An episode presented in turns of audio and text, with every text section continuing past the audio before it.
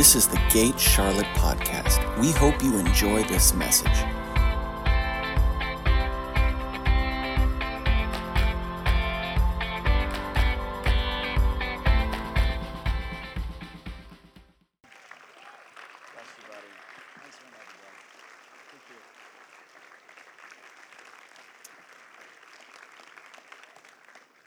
Amen. Good morning, everybody.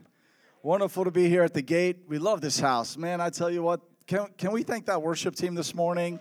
Thank you, Pastor Tiffany and the whole team for leading us in God's presence. It's, it's awesome when the Holy Spirit's in the church, right? I mean, it's actually when God shows up for the worship. Praise the Lord. But but Pastor John, thank you so much. My wife uh, hopefully will make it in here with our new son before the end of this meeting today. I would love for you to meet him and her. Uh, but uh, Pastor John, thank you and Tiffany for inviting us, for hosting, for what you're hosting in this region, for what you are bringing to this region is so vital, so needed, so important for today. And, you know, I really believe in my heart that it's time for a fresh wind of God to breathe over this whole territory, this whole city that God God just has Charlotte on his bullseye and he has some amazing plans for this region and for this local church. So God bless you guys and we look forward to what God is going to do today. I believe God's going to do awesome things today and I believe God is a God of suddenlies. I believe God is a God of suddenlies. And I decree and declare over you today that there is a suddenly coming your way. There is a divine intervention, a divine suddenly coming to you, and not just to you, but to your family, to your household. Because when God breaks you through, He doesn't want to just bring you through, He wants to bring your entire house through, He wants to bring your entire family through. I'm such a big believer in you and your house will be saved, healed, delivered, restored, transformed, filled with God completely as a family. Praise the Lord. Come on now. Someone someone came to church today. Someone someone came to church today ready to receive what God has for you. Ready to receive what God has for your family. Now, if you have ever wondered to yourself, is God really a God of suddenlies? Can I just read a few scriptures to you quickly? Okay. Okay, let's see. Is God a God of suddenlies? Acts let's see here acts 1.10 let's start in the book of acts. Acts 1.10 and while they were gazing intently into heaven as he went behold two men dressed in white robes suddenly stood before them or beside them. Acts 2 2 when suddenly there came a sound from heaven like the rushing of a violent mighty wind and it filled the whole house where they were sitting. Acts 7.26 then on the next day he suddenly appeared to some who were quarreling and fighting among themselves and urged them to be at peace among themselves. I mean, that's a good word right there. Praise God. Acts 8:39 when they came up out of the water the spirit of the Lord suddenly caught Philip away. Okay, let's see what else here. Acts 10:30 and Cornelius said, "This is now the fourth day since about this time I observed the ninth hour of prayer, my lodging place, suddenly a man stood before me in dazzling apparel. Acts 12, 7. And suddenly an angel of the Lord appeared, and a light shone in the place where he was. And the angel smote Peter on the side, awakened him, saying, Get up quickly. And the chains fell off his hands. Acts 16, 26. Suddenly there was a great earthquake. I like this one. So that the very foundation of the prison was shaken, and at once all the doors were opened, and everyone's shackles fell off. God is a God of the suddenly. And I love when God suddenly shows up, chains fall off, sicknesses get healed, obstacles in your life have to move out of the way, distractions have to give way. You know, one of the, the things, and I was thinking about this even in worship this morning, how when we get into the presence of God, we enter into the realm of His glory, the earthly limitations have to give way to the supernatural power of God. Things within your mind and your soul and your heart that get recalibrated in the presence of God. How many feel already this morning something within you has been recalibrated? God has set some things in order, even within your own soul. Just as you have forgotten about yourself and gotten your eyes on God, God is able to put things in right perspective again. And sometimes some of the greatest breakthrough happens just by getting a new perspective. Come on now. Sometimes we're waiting for the mountains to move, and God is saying, No, don't wait for that mountain to move for your breakthrough to happen. Don't wait for that mountain to move. This is what I'm gonna do I'm gonna lift you up higher and lift you over the mountain. See, sometimes we're waiting for the mountain to move, and God's saying, No, don't wait for that mountain to move. I'm gonna elevate you above the mountain so that you can go over whatever it is that's trying to stand in your way.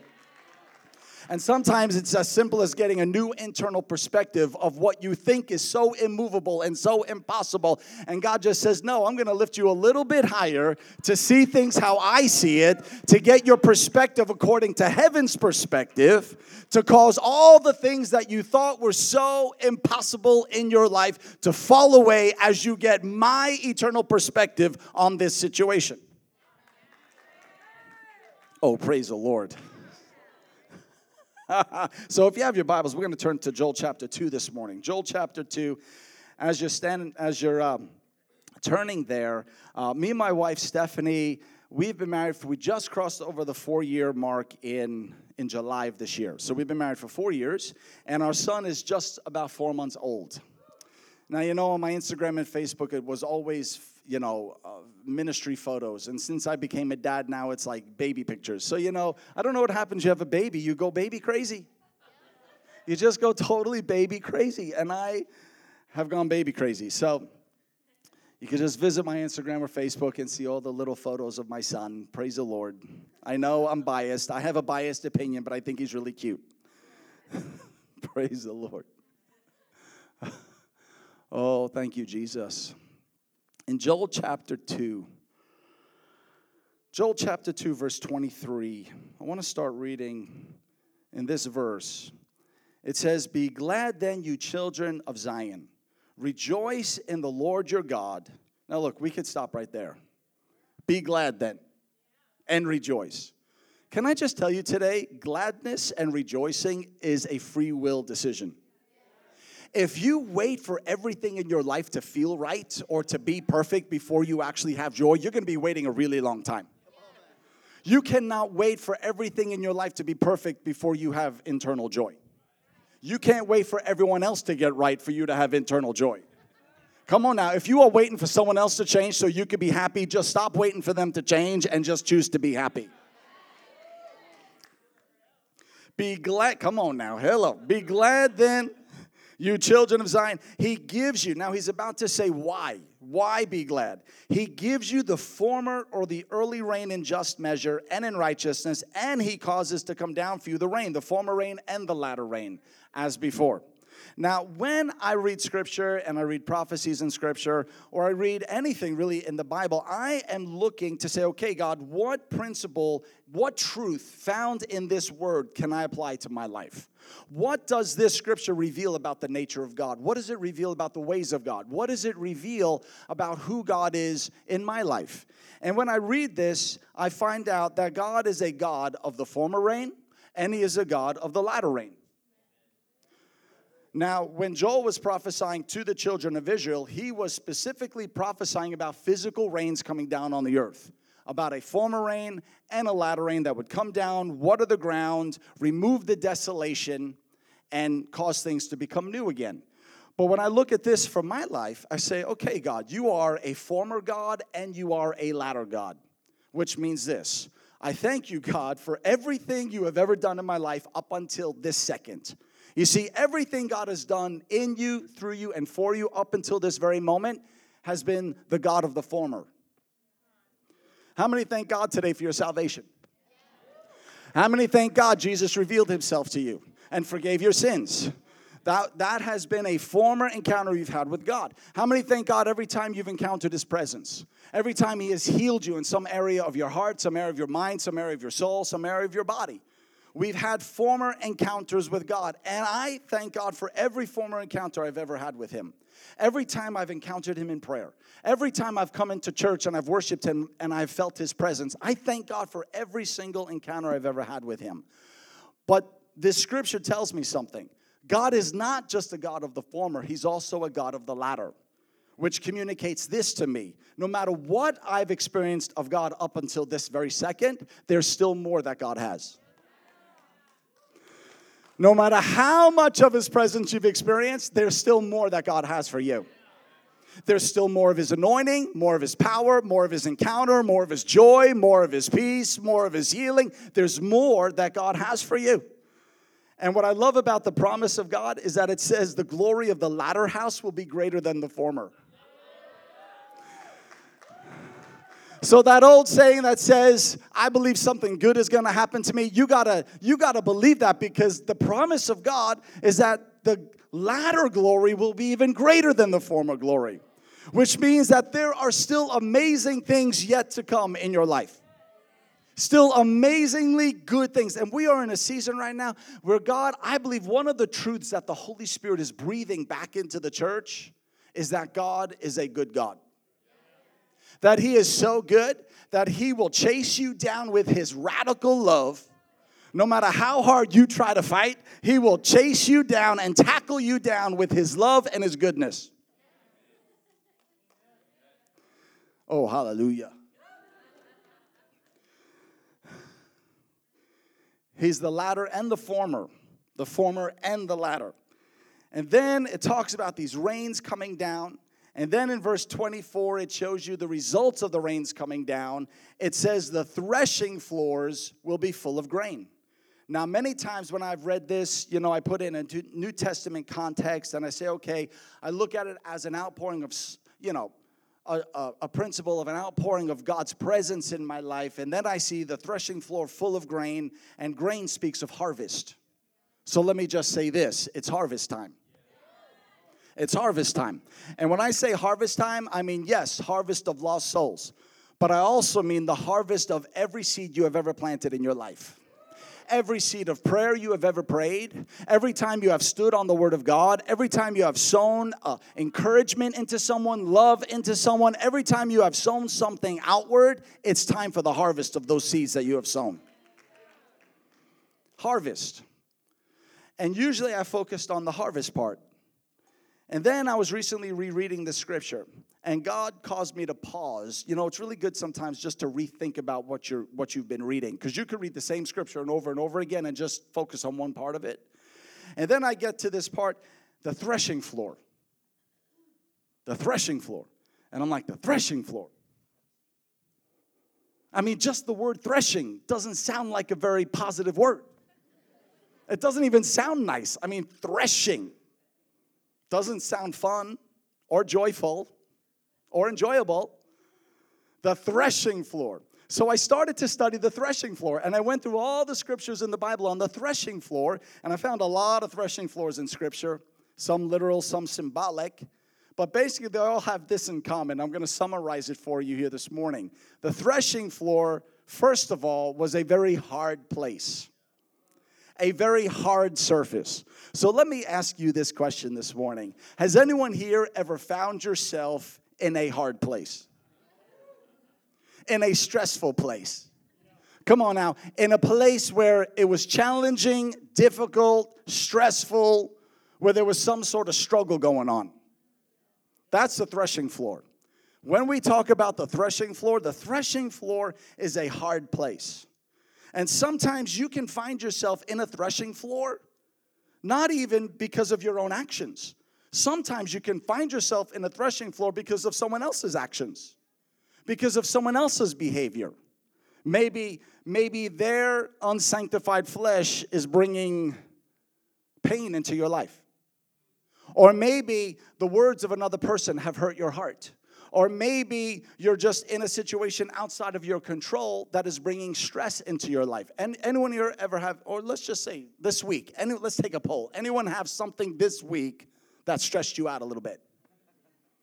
Okay, praise the Lord. And then you came into church today and you had to shake it off. Come on now. and this is what we go through in life where sometimes we find ourselves in a hard place. Yes, we love God. Yes, we serve Jesus with all of our heart, but sometimes we do we do go through stressful, difficult situations. And sometimes it's external and sometimes it's internal. Sometimes it may even be a weakness you have with yourself that you are struggling through. Sometimes it's a situation outside of your control. Sometimes it's a place of pain, a, pla- a place of disappointment, or just a place of struggle. But I want to show you what the Holy Spirit spoke to me about this. The place of pain, the threshing floor, the place of sifting. Now, look, we could talk about sifting a little bit. They would, so you can understand what happened on the threshing floor, they would put the grain, the harvest, down on the threshing floor. And back in Bible days, they didn't have machines, so they took the hooves of oxen and started trampling down on the grain. They would just trample the grain with hooves. Praise the Lord. But something amazing would happen. The chaff that surrounded the grain would be separated from the grain. And basically, the useful part would be separated from the unuseful part. Now, I've learned something about the goodness of God and the power of God, even in a painful situation. God is so good and so big and so powerful in our lives that He is even able to anoint a painful place to cause everything that does not suit the purpose of God in your life to be removed from you. Everything that does not serve for your good or for God's plan for you, God is able, even through the sifting and the threshing, to remove what is not useful from you so that only what is good remains. Come on now. And what's left is an abundant harvest. Now, this is what the Lord showed me about the threshing floor. He said, Matt, I'm about to transform the threshing floor into the place of harvest. I'm about to take the place of pain and make it your place of power. I'm about to take the thing that was designed by the enemy to, to crush you, to destroy you, and I'm about to redesign that thing that the enemy designed against you. I'm about to redesign it for your good. Because the Bible says that all things work together for the good of those who love him and are called according to his purpose. And yeah, the enemy forges weapons against us. He totally does. He forges weapons against people.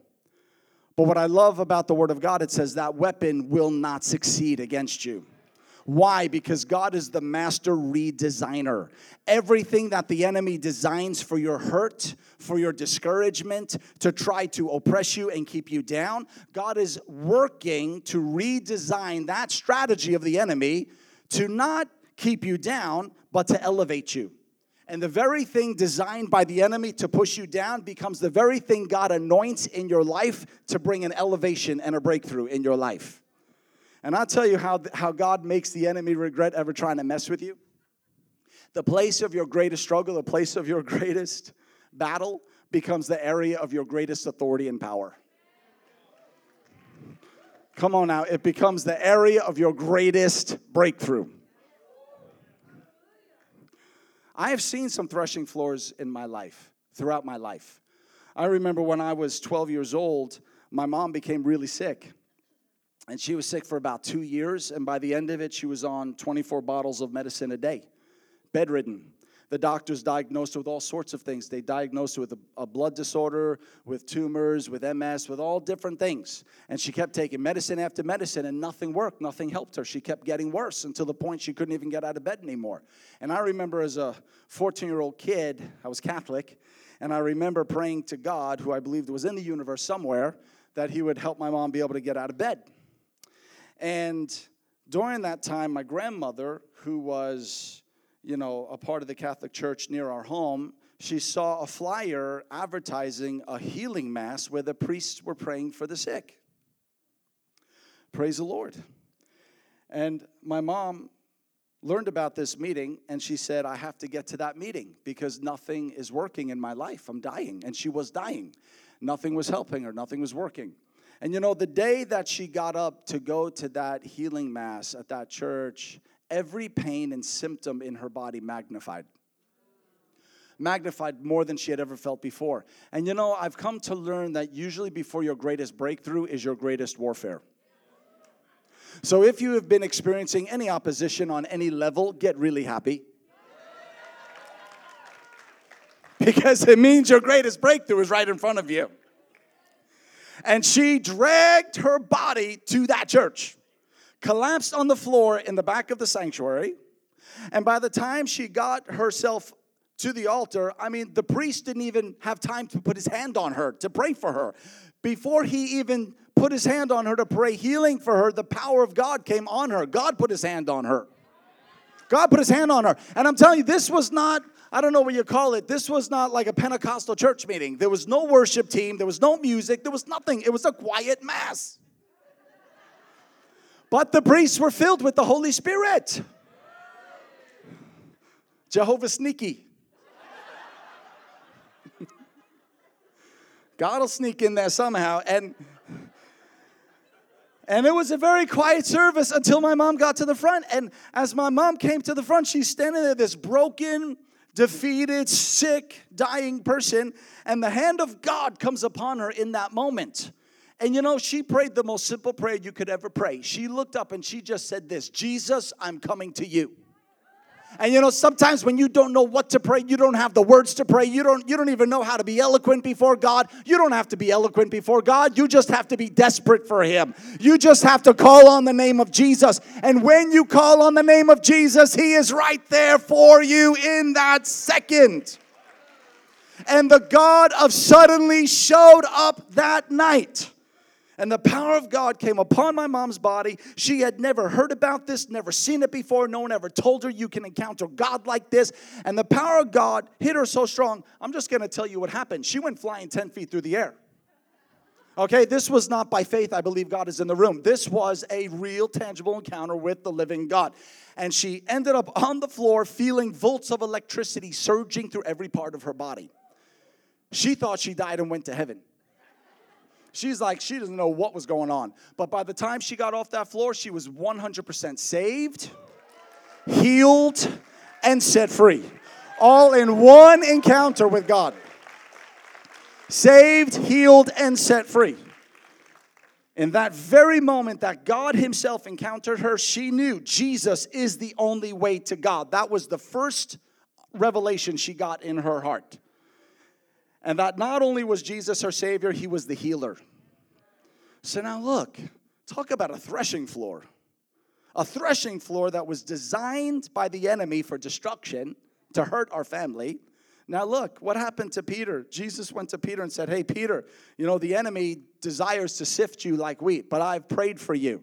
Look, Jesus is on your side. He's praying for you. He is standing with you. No matter what the enemy wants to do in your life, God is standing with you to help you come through it stronger and better on the other side. And here, after this thing was designed to destroy our family, now I'm just going to tell you what has happened since that night. Since that night of getting a revelation of who Jesus is and his healing power, we've seen thousands of people healed. Thousands of people healed. And this is what the Lord showed me about this scripture. Your place of threshing will become your place of power. Your place of weakness will become your place of strength. Your place of battle will become your place of breakthrough. And I prophesy over people here today there is breakthrough coming to you today. There is breakthrough coming by the hand of God. Where you are weak, He is strong. Where you're not enough, He's enough. Where you feel like you can't make it anymore, God is saying, No, my grace is sufficient for you. Where you feel like, God, I can't get through this, God is saying, No, I am here with you every step of the way. And in your weakness, I'm going to give you my strength. Oh, that's a good place to say hallelujah. The threshing floor will be full of grain, full of harvest, full of life. And then it says, the vats will overflow with new wine and oil. And when you look at Old Testament prophecy in the light of New Testament revelation, you understand in the New Testament, many times Holy Spirit is defined as new wine and oil in the New Testament we can understand. And look at this. The vats will overflow the vats will overflow with new wine and oil. Now can i tell you what this tells me about god? It tells me something about god. The vats will overflow with new wine and oil. If god was a god of just enough the prophet joel would have said the vats will be filled to the top with new wine and oil. But he doesn't say that he says the vats will overflow with new wine and oil. which tells me this about the nature of God God is not a God of just enough, He's a God of more than enough. God is not a God of just enough in your life. He is a God of more than enough for every single thing you need from Him, through Him, for yourself, for your family, for your loved ones, for your friends. He's a God of more than enough. Come on now. Not a God of just enough. He's a God of more than enough, which means this God doesn't want to fill you with just enough of Himself so that you can survive your life. If you've come to church today just surviving your life, stop it. Just stop surviving your life. God did not give you life for you just to survive it. Oh, God, just help me get through today. Oh, God, I hate my life. Oh, God, my life stinks. Oh, God. Wah. No, Jesus said, I have come to give you life and life more abundantly until it overflows. Now, I get it. I understand there are times where you feel like, God, I just need to get through today. And God understands where you are in that moment, but God does not want you to live there. He doesn't want you to live there, He doesn't want you camping out there. Okay? He's a God of more than enough. So when God fills us with Himself, fills us with new wine and oil, fills us with the person of the Holy Spirit, fills us with His presence, fills us with His love, fills us with His goodness, fills us with everything that He is. He doesn't fill us just so that we can be anointed enough or empowered enough to get our own personal needs met and our own breakthrough. God wants to give you so much of Himself so that there is so much extra oil. You know, there's there's a parable that Jesus taught about having extra oil. You know, the ones who took the lamps and five did not take extra oil, five took extra oil. The ones who didn't have extra oil, their light went out. The ones who had extra oil, their light kept burning. Come on, there's something to be said about having extra oil. God doesn't want to give you just enough of Himself so you get your personal breakthrough or that you can just survive your life. God wants to give you so much of Himself that not only do you get your breakthrough, not only are you made whole, are you healed, are you restored, are you made new, but then you have so much extra of God in you that you have something to give away to other people. Because what did, what, did, what did Peter and John say? They came to the temple gate, and Peter looked at the lame man. Now, look, if Peter didn't have anything, he'd have to walk right by that lame man and say, Sorry, I feel really bad for you. Hopefully, one day you'll walk. But that's not what he says. He looks at him, he says, What I have, I give to you rise up and walk. And that man jumped up, totally healed and restored. Because Peter knew he had something he could give away. Look, you got to know today, you got something to give away. You got the eternal power of God living on the inside of you, not just enough for you, but enough to overflow from you to heal and set and save people around you. To bring breakthrough for others. And I really believe this today that God so wants to fill your life that you become a walking breakthrough. That everywhere you go, breakthrough starts to happen. Everywhere you go, the kingdom of God starts to go. Everywhere you go, the presence of God is released. Everywhere you go, the joy of God is released. That there's an overflow of the life of God from the inside of you. Oh, hallelujah. you know, my life, my life is, my life sees a lot of airports. So years years ago, I, I pastored as an associate pastor in a church in New York. I grew up in New York. I was a New Yorker, New Yorker. But look, when you're a New Yorker, you can't talk like this everywhere you travel. So, you know, you have to refine how you talk. Otherwise, people are going to be like, oh, you're a New Yorker. Yeah. So, grew up in New York, was a, was a pastor there. Then, uh, about 16 years ago, launched out from pastoring into full time itinerant travel ministry, which is what I've been doing now the last 16 years. And over the, my life of travel, I've seen a lot of airports. Now, airports are a great place to either really get your flesh tested or to let the light of Jesus shine. Let this little light of mine, I'm going to let it shine. this little light of mine, I'm going to let it shine in this airport, Jesus, with all these people rushing around, all these stressed out people. Oh, Lord Jesus. And sometimes I am one of them. Help my light shine, Jesus, when I'm stressed. Oh, I have some stories I could tell you. I have some stories I could tell you.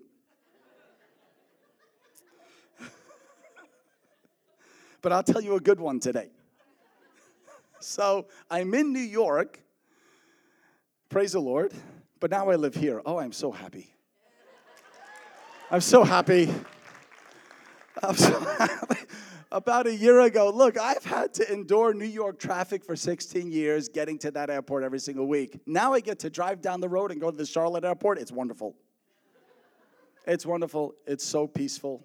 Thank you, Jesus. Even though everyone is like speeding by you, it's like, you know, uh, the speed, you know, no matter what the speed limit is, you have to like push it by another 10, 15, 20 miles an hour, you know? Praise the Lord. I thought New York drivers drove fast. Then Charlotte, everyone's, you know, so nice and peaceful here until you get in a car and drive. You know, it's like, you better move. It's like, if you don't move, get out of the way. so I'm in the New York airport and I go up to the ticket counter to get my ticket. I'm just going to tell you what happened. I, you know, I'm focused on getting on the plane and I go up to the ticket counter and the lady behind the, you know, counter, I walk up and I'm just going to tell you what happens. I walk up and she goes like this. Wow! I know, I know. That was my reaction too. She goes, wow. And then she goes, oh, and she throws her body over the counter. Oh, and she's looking up at me like this with this look of shock on her face. And she's looking at me and she says, oh, you're so nice. You're so kind. You're so loving. I love you. and I'm standing there looking at her like, I love you too. and this lady is fumbling with the tickets and the te- luggage tags, and she's like doing all that. She gives me my ticket, and I'm walking away, and she's yelling out after me, I love you. And I'm yelling back, I love you too. And everyone's turning and looking, and I'm like, God, what is going on? What? is going on. And I hear the Holy Spirit say to me, when you walked up to that counter, I walked up with you. I walked up with you. And she came under my tangible love. She was overcome by love. She was overcome by the love of the Father. And all she could say was, I love you, because she was encountering the love of God.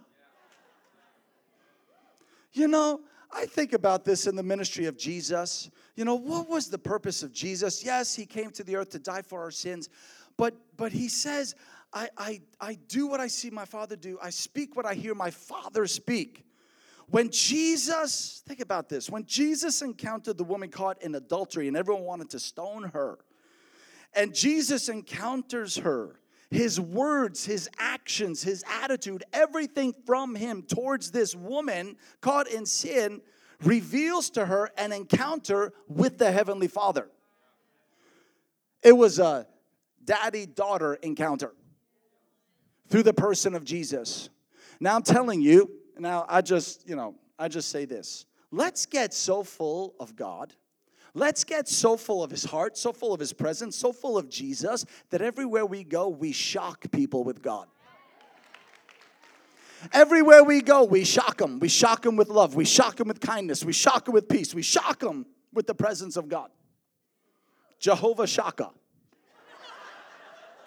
Jehovah Shaka. Look, I got a lot of names for God. I know Jehovah Shalom, the Lord my peace. Jehovah Nisi, the Lord my banner. You know, I'm like Jehovah Shaka. I am the Lord who shocketh thee. I just think God loves to shock us and He loves to shock through us. He loves to shock people with goodness. He loves to shock them with love. He loves to shock them. Because what does the Bible say about goodness? It's the goodness of God that leads people to repentance. Can I just tell you, when my mom got healed, I was 14. No one ever said to me, now, now I'm not saying this applies across the board that you should never tell people about sin. Of course, you know, people, you know, there's methods for everything. But I'm just telling you, in my in that moment of encounter, when I saw my mom healed, no one told me, Matt, you are a sinner and you need to repent of your sin. But I'm going to tell you what did happen. The moment I saw the goodness of God and the reality of God, I instantly had an internal awareness of my sin. No one had to tell me I had it, I knew I had it. But the moment I knew I had it was the moment I realized I could be forgiven of it. Because I just saw the goodness of God heal my mom. And it brought this awareness of a sin nature within me that I did not have that awareness before. I had no awareness of my sin nature until I saw the goodness of God. Then I became internally aware by the Holy Spirit and that week, asked Jesus to forgive my sin. And I remember feeling the cleansing power of God wash over me, and I felt new. I felt clean. I felt different. I felt different, but it was the goodness of God that led me to relationship with Him. Oh, praise the Lord. So I just say, let's get so full of Jesus, so full of His goodness, so full of His heart, so full of His love, so full of Him that everywhere we go, we shift the atmosphere. We change atmospheres. We bring people into an encounter with the tangible, living, real God. How many want to have that in your life? How many want to have that in your life where you where through you the breakthrough power of God is released? Through you people can get saved. Through you people can get healed. Through you people can even just simply encounter God for who he is in all of his goodness, in all of his ways. You know, I think of this, this whole threshing floor principle of threshing turning into this harvest and overflow of new wine and oil and just how God works in us how God really does. And, and you know, sometimes we despise our places of pain. Sometimes we despise our places of struggle, or we despise the things we've had to go through in life. And we say, God, if I, you know, if this just didn't happen in my life, my life would be great. Or if I never had to walk through that, God, you know, I really wish I just never would have had to experience that. And we go through these regrets, or we go through these struggles, we go through these things, and, and God is saying, no. No, because the very thing that you despise, the very thing that you thought was the bad thing about your life is actually in my hand becoming the very thing that is going to bring life to other people through you. The Bible says the comfort you have received from God, you can comfort others. And what God has done in you, look, some people say, well, I'm not really prophetic. Well, can I tell you, you are all prophetic. You know why?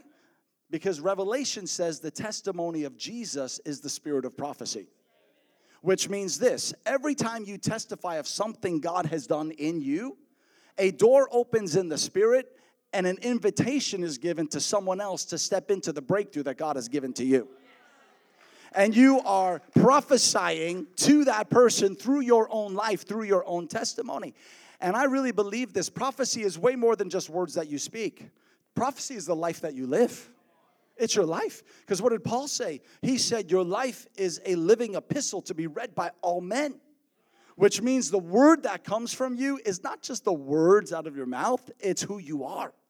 It's, the, it's who God has made you to be, becomes this living epistle to be read by other people where your healing, your transformation, even if you are still in process, praise the Lord. Come on now even if you're still in process. And I probably would be accurate if I guessed and said we're all still in process. That probably would be an accurate prophetic assumption.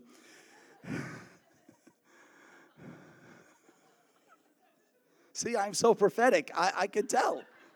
I can just discern in the spirit. We are all still in process. But even while you're in the midst of your process, what God has done in you, He wants to release it through you. And I think about this, this threshing floor. You know, years ago, 15 years ago, I had begun my journey into the nation of India. And we had started by doing, you know, we started that outreach by doing miracle crusades and evangelistic crusades out to Hindus and Buddhists and Muslims. And so a great harvest happened, and then participated in pastors' conferences. And it was during that, one of those early trips in India, that my eyes were open to a global condition that is in the earth today. and we were out on the street with the team, and, and these little children came up to us, and I and I was like, "Oh, look how cute these kids are!" You know, and we're talking to the kids. They were little, little, little kids, and all of a sudden that encounter turned, started to turn, and I'm like, "What is going on here?" As one of these children basically started to proposition. I'd never seen that before. I'd never experienced that before. And I was horrified. And I was looking through this sea of crowded people to find what adult is utilizing or using this child in trafficking. I couldn't find the adult. It was just thousands of people massed together. It was after that encounter, and I saw that that we decided, okay, we're gonna do something. We have to do something. We can't just come here to win souls. We have to do something to help these children. And we built. We bought land. We built a building from scratch. Built the first girls' home, and it houses 50 young girls rescued off of the streets from trafficking situations. That was that was 15 years ago, and now. And I said, okay, God, praise the Lord, I've done my part. Praise the Lord, God, I've done something. I've helped and you know now i can focus on other things. And after me and stephanie got married four years ago i was in prayer one day. You know there's something about prayer that will cause you to hear the heart of the father where maybe you didn't hear before. And i was in prayer one day and i heard the heart of god speak to me and he said matt i want you to find my lost children. And i remember when i heard this i i stepped back in prayer and i said god that sounds really big and I don't know how to even go about that now. We have this one home, but how do I how do I do that further? And I heard nothing from God. He didn't give me an answer to my how question until I prayed through to a place of surrender. And when I came to a place of surrender and I said yes, see, I realized God wasn't looking for my how, He was looking for my yes. And when I said yes, He began to give me the how. And as God began to give us step by step His divine strategy, the right people started to come into the right positions, and we were able to build a team on the ground with my head coordinator there and a whole team around him. And now, as we stand here today, from just four years ago, we have crossed over 250 children rescued out of trafficking.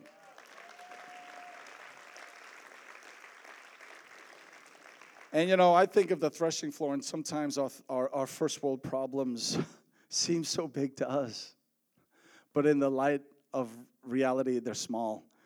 Our first world problems. And I think of one of our first girls that were rescued here in the in the last few years. She was eight years old in India, and she had been kidnapped, and her kidnappers were selling her to 20 people a day at eight years old.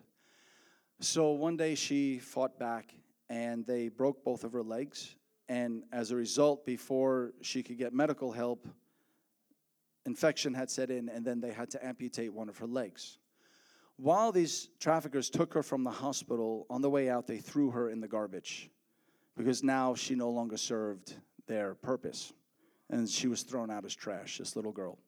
But can I tell you today what the enemy says is trash, God says is a treasure. And this is true even about your life. What the enemy says is over. What the enemy says is garbage. What the enemy says is trash. God says, No, that's my treasure. That's my treasure that's about to reveal my grace to the world. And this little girl was discovered by one of our pastors in our network. And she was brought from the garbage, literally from the garbage, into our home. And she is enrolled in private education. She's excelling in all of her classes, and she's doing amazing.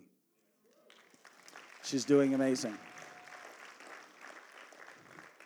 Speaking of children, Stephanie, come up quick. Bring my son up here. Everyone, this is my son. And my wife, Stephanie.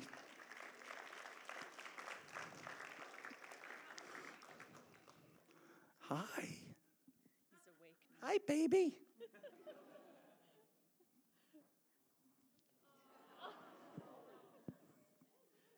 you want you want to preach? No, not yet. Not yet. oh, I love him so much. So, Braden, I should tell everyone his name. Braden James. Braden James Sorger, Sorger is his name. So, um, so now we were able to build this thriving base in India. Then we launched into the Philippines. We have five five homes in India, two homes in the Philippines, and now two homes in Mexico. Come this past December, we participated in building uh, the first boys' home for trafficked boys in Mexico.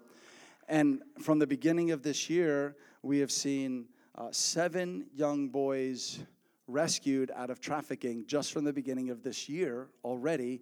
Now there's 11 on a waiting list that have been discovered to have been, tra- they are being trafficked right now, uh, but the home is ready and they are on. Um, uh, rescue, there's rescue efforts happening right now for these that are on this list where they've been identified to be rescued. So we are praying that within the next few months, before the end of this year, all of those boys are rescued and brought into the home.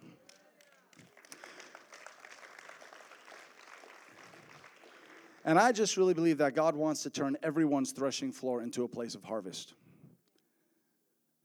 Ours, these children, people that are yet to know God, whatever pain they've been through in their life. God wants to show them His goodness and that He is able to take the most broken things and bring something amazing out of it. Something amazing out of it. And we're going to pray in just a few minutes. And I want to pray for you guys here this morning. For us, I've told Stephanie we're not stopping until we see at least 1,500 children rescued. This is something we've committed to. And when we rescue a child with our teams, they are given a place to live, food, clothing, medical care, education, everything. It's a full care system all the way up until they graduate college. So, this is something we have committed to until they are stable, solid, functioning people. We're not going to turn them back out onto the street. We're going to be with them all the way through till they are established. So, this is what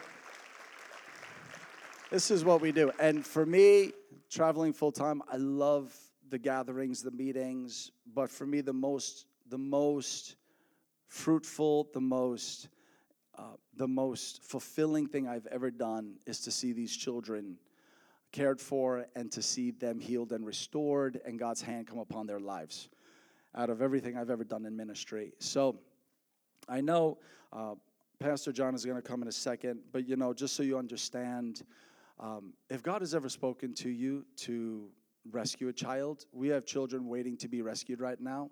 You can see Stephanie or myself at our resource table. She could give you information about it. We have a beautiful, very structured um, sponsorship program set up where we connect you with a child, their name, their face. You could pen pal with them, and we have this whole structure set up where you can help rescue and support one of these children if that has ever been in your heart to do.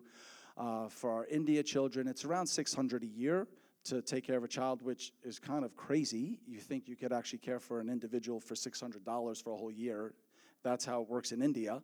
In Mexico, it's more like 3000 a year for one of these children.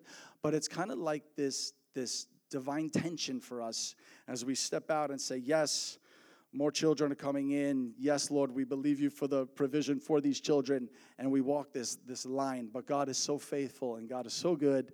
Um, and I just share that. I just share my heart with you today on that. And I'm going to pass this over to Pastor John, and we're going to come back in just a minute, and we're going to pray for you. Okay?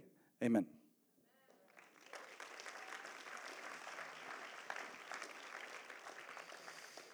Thanks, Matt. Have you been blessed so far? It's been good. I want to really honor uh, Matt and Stephanie this morning and what they're doing for the Lord. I was looking at those numbers when you said that. You said, what, 600 a year in India? It's 11 bucks a week. We spend a lot more than that on fast food, don't we? $56 a week for Mexico. I, I just really want to encourage you guys to reach out to them and pray over it and see if you can help. But I want to read a scripture to you. I'm going to welcome the ushers to come on up. We're going to bless these guys this morning. I was I was reading a passage when Matt was preaching out of Romans. Uh, by the way, before you give, if you're giving with text, just make note. Uh, you can give, and then next to however much you put in, you need to put the word guest. That way we know that money goes towards them. Um, I was reading Romans chapter 15, verse 24, is an interesting passage that says, I plan to do so when I go to Spain. He said, I hope to see you while passing through and have you assist me on my journey there. And after I've enjoyed your company for a while. It's interesting how uh, Paul and the early apostles had no issues really talking about money. It's just he, he, here he is. He's passing through, and he makes the remark. He says that I, I hope you can assist me. How many know it's a kingdom responsibility of ours to support and get behind men of God that are doing the work of God, men and women of God that are doing the work of God? Amen. And it was just an understanding with with the apostles that as they were going through and doing their ministry, that people would support them. And I, I think that there should never be a need for people that are going out and doing the work of the Lord. We always want to stand behind them and bless them. So this morning, I just want you to, as we give, I want you to get in that place in your heart. There's no condemnation, there's no guilt, just whatever the Lord puts in your heart. We want to bless the Sorgers this morning and really honor them for what they're doing in the kingdom. So, Father, we just thank you, Lord, that. Uh, what you're doing in the earth, what you're doing through this family. And Lord, we just pray that as we give this morning, it can be just an extension of honor, Father, to the Sorgers this morning, Father, that you would continue to pour out your spirit on them as you already are. We believe with him for Father to see all of these children rescued. And Lord, we just stand with them. And right now we get to stand with them financially and say, we're going to be a part of making this happen, Lord. We love them, we bless them, we honor them in Jesus' name. Amen. Amen. They're going to pass the baskets around and you can put your offering in there. Like I said, if you want to give through a credit or debit card, you can text that number up on the screen with that amount and put the word guest right next to it, and everything that comes in will go directly to them. And then, um, yeah, I think that should be all you need. Thank you, Jesus. Father. He's so good, isn't he? Thank you, Jesus.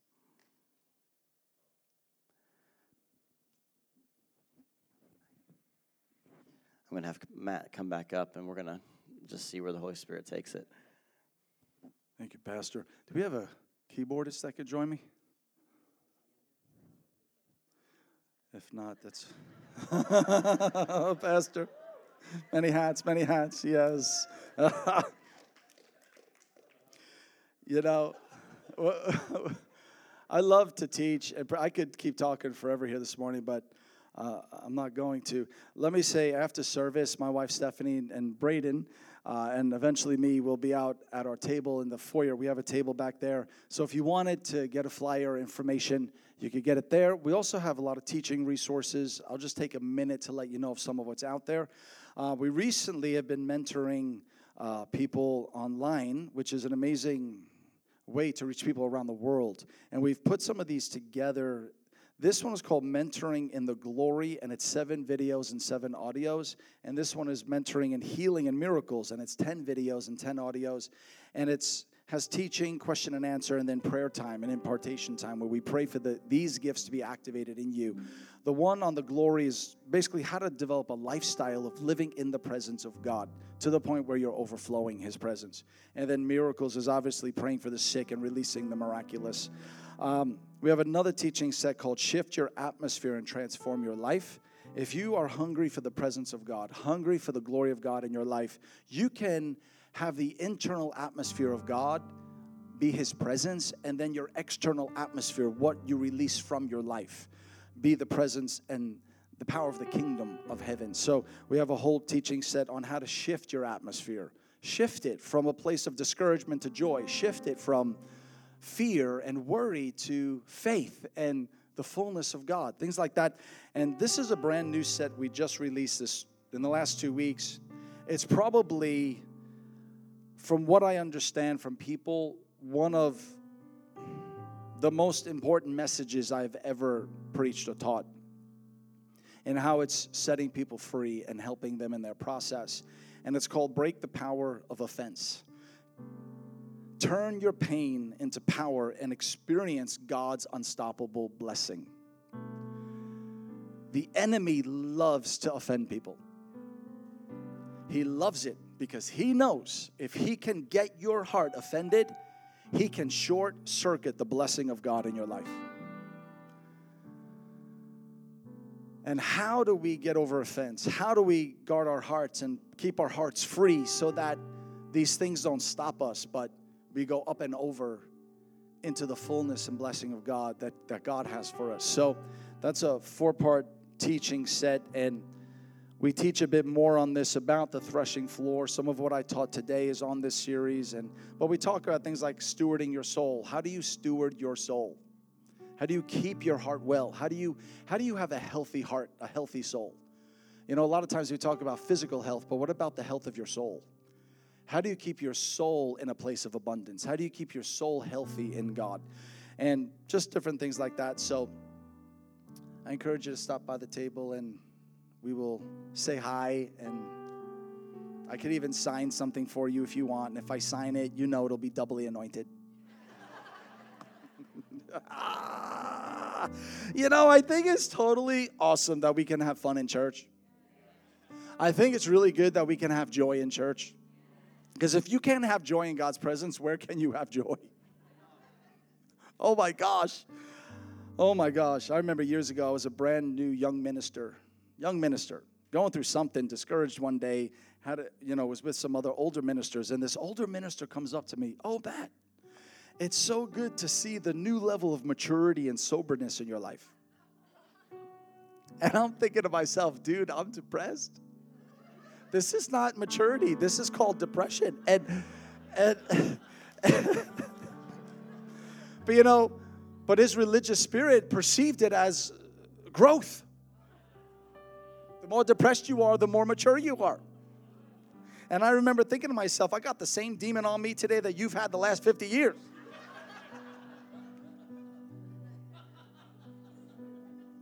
No. One of the fruit of the Spirit is joy. This is why, going back to what I preached today, where the prophet Joel says, Be glad then, you children of Zion. Yes, there may be a threshing floor, but be glad then, rejoice, because I'm gonna turn that threshing floor into such an abundant harvest in your life. I'm gonna so move that the devil is gonna regret the day he ever tried to mess with you. I guarantee you today, the enemy regrets ever trying to mess with my mom, ever trying to mess with my family. Because the very thing he designed to destroy us became the very thing God used to anoint us and in turn help a whole lot of other people. And I'm telling you, the very thing that you thought was going to take you down, God's like, uh uh uh, it ain't over yet. God is going to anoint that thing and He's going to cause you to be used by Him to help a whole lot of other people. So be glad then. I say the same thing to you today. Be glad then. Rejoice. Hallelujah. Praise hallelujah. See, praise hallelujah. That's, that's when you want to praise and say hallelujah at the same time. Praise hallelujah. Oh, I tell you, He's a God of more than enough. He's a God of the overflow. And God wants to anoint your head with oil, like the psalmist said, and your cup runs over. He is a God of the suddenly for you right now, for you today. And I know it doesn't take God long to move. You call on the name of Jesus, He is right there. So, right here in this place this morning, we're going to call on the name of Jesus, and He's going to be right there for you. Heavenly Father, I thank you today that you are alive and well in this place, in this house, and for each one of your people today.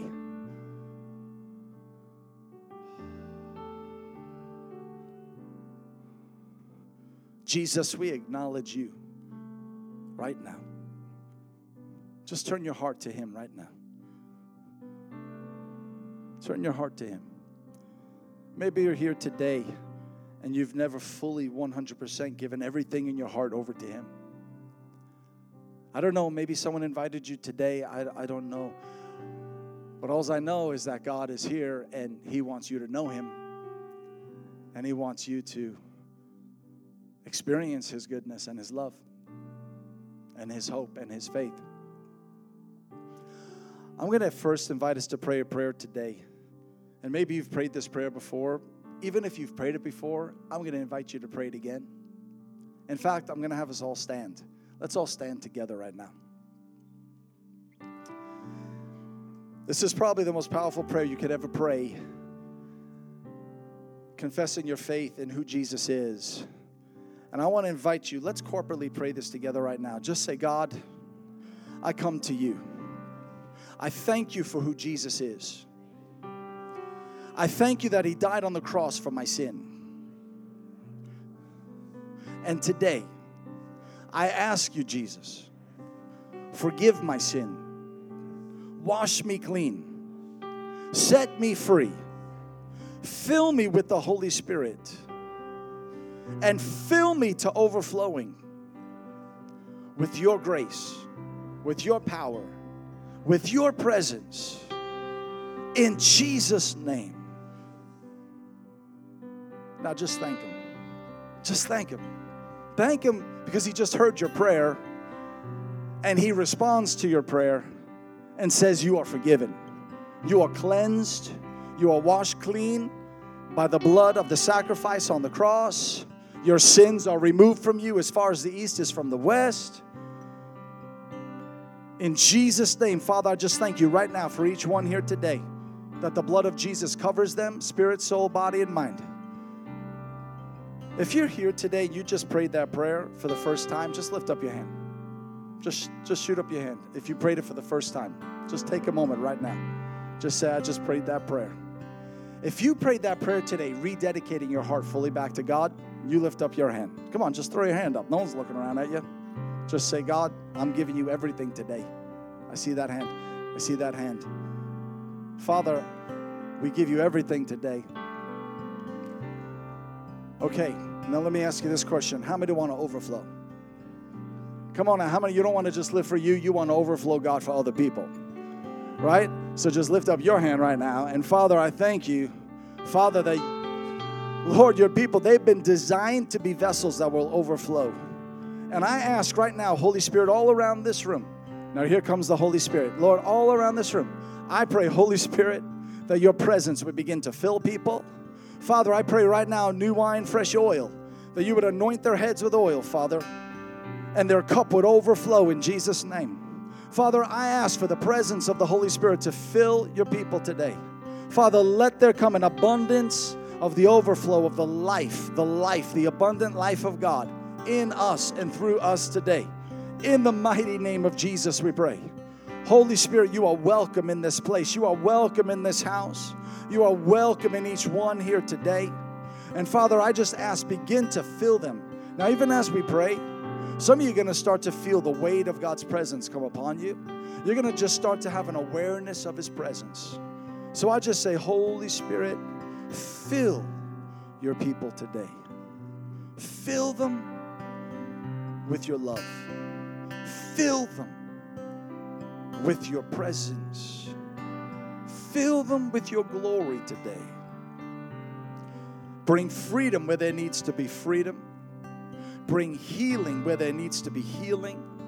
Bring breakthrough where there needs to be breakthrough. In the name of Jesus, I pray. Oh, Jesus. Oh, Jesus. Just worship Him right now. Just love Him right now. You'd be amazed at what happens even as you just love Him, just worship Him. Yeah, yeah, yeah. Jesus, we love you. Lord, we magnify you. Oh, we thank you today, God, that you draw near to us. Let your glory flow like a river. Let your rain come down and wash us. Restore our souls. Lead us beside still waters. Oh, your glory comes down. Fill us with you. Every hindrance falls away. In the name of Jesus, every mountain is moved, every hindrance gives way as the glory of God overshadows you today. Yeah. Oh, Jesus. We worship you. You're moving mountains. You're moving obstacles. You're bringing freedom. I'll tell you, there's freedom coming to people here this morning. There's freedom coming to you right now. Whoa, there it is, there it is. There's freedom coming to you right now. He who the Son sets free is free indeed. Where the Spirit of the Lord is, there's freedom, there's liberty. Holy Spirit is moving around the room right now. Holy Spirit, He's here right now. And wherever He is, He brings freedom. He brings freedom right now. Shorabashande, Shoroboshe. Let your freedom reign. Let your freedom reign. Let your glory come down like the rain. Oh, we say, Lord, let the former, let the latter, let the rain come down upon us today. Washing away, washing away the old, washing away the warfare, washing away sickness, washing away in the name of Jesus. Oh,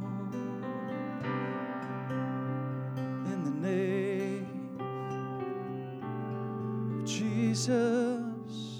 Father, let your hand come upon people today. Lord, let your hand come upon people all around this room. He's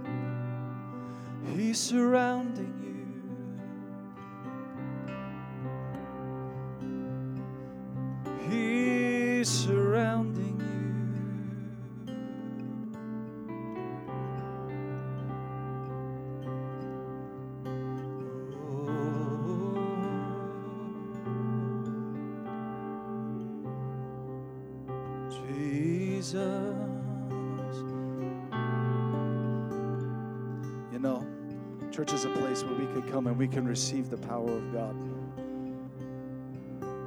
You could receive the grace of God, the well timed help of God just when you need it. Just when you need it.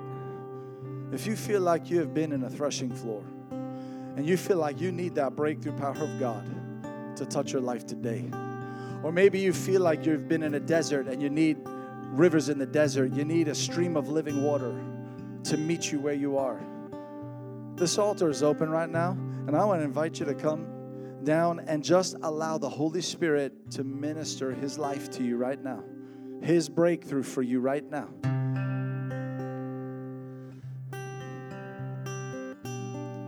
In the name of Jesus, He's here right where you are. Whoa, He's here right where you are. There's an anointing coming all around the altar right now. There's an anointing of the Holy Spirit coming all around the altar. God is going to put His hand on you, He's going to break you through today. In the name of Jesus, I decree breakthrough over your life today. I decree breakthrough over your life today. In the name of Jesus. I don't know if we have a ministry team here, but if you're a part of the ministry team and you're not, uh, you're not on your knees at the altar, I want to invite those on the ministry team just to come and begin to help me, just to agree in prayer, just begin to pray with the ones that are just here before God right now. If you if you feel you need to be at the altar right now, this is, you know, this isn't even necessarily a call for people that have massive struggle. This is just a call for those who say, God, I need your fresh oil. I need, Lord, I want the living waters. I want the rain of heaven on my life. Lord, I want you to turn what I'm going through for something good in my life. And just allow the presence of God to minister breakthrough into your heart today, breakthrough into your soul today. You'd be amazed at what one minute in God's presence can do. Yeah, yeah, we declare today you are the God of the breakthrough. You are the God of the breakthrough. You are the God of the breakthrough.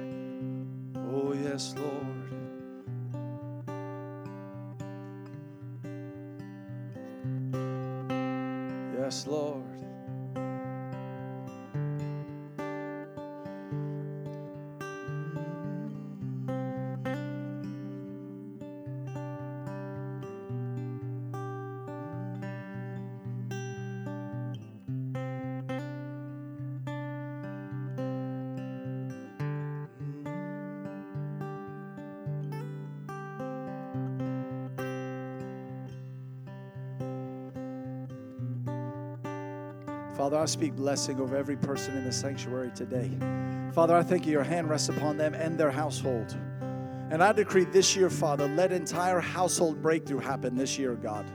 Father, we prophesy, we decree it over them, God. Household breakthrough in marriages, in relationships, with children. Father, let the anointing of God touch entire homes, entire families in the name of Jesus. I tell you right now, there's a shift happening. There's a shift happening in families right now. There's a breakthrough happening on the home front right now. Some of you need a breakthrough on the home front. And Father, I come into agreement right now for breakthrough on the home front in Jesus' name.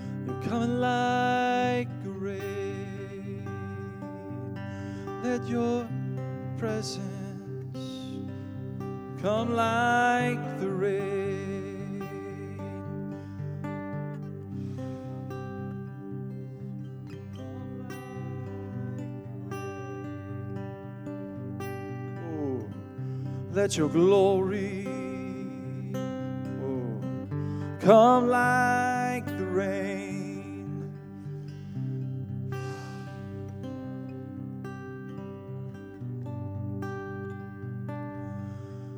Jesus, Jesus. Father, right now, I thank you for your power. I thank you for your power. Thank you for your power touching people today. Shoraba Shabatobo Kobo Shabatobo Kobo Shabato. Thank you.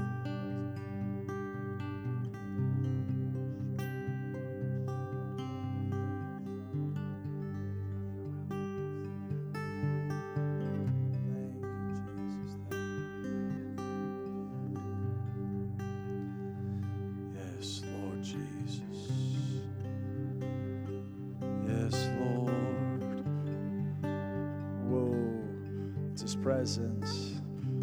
It's His presence. It's His presence. It's His presence.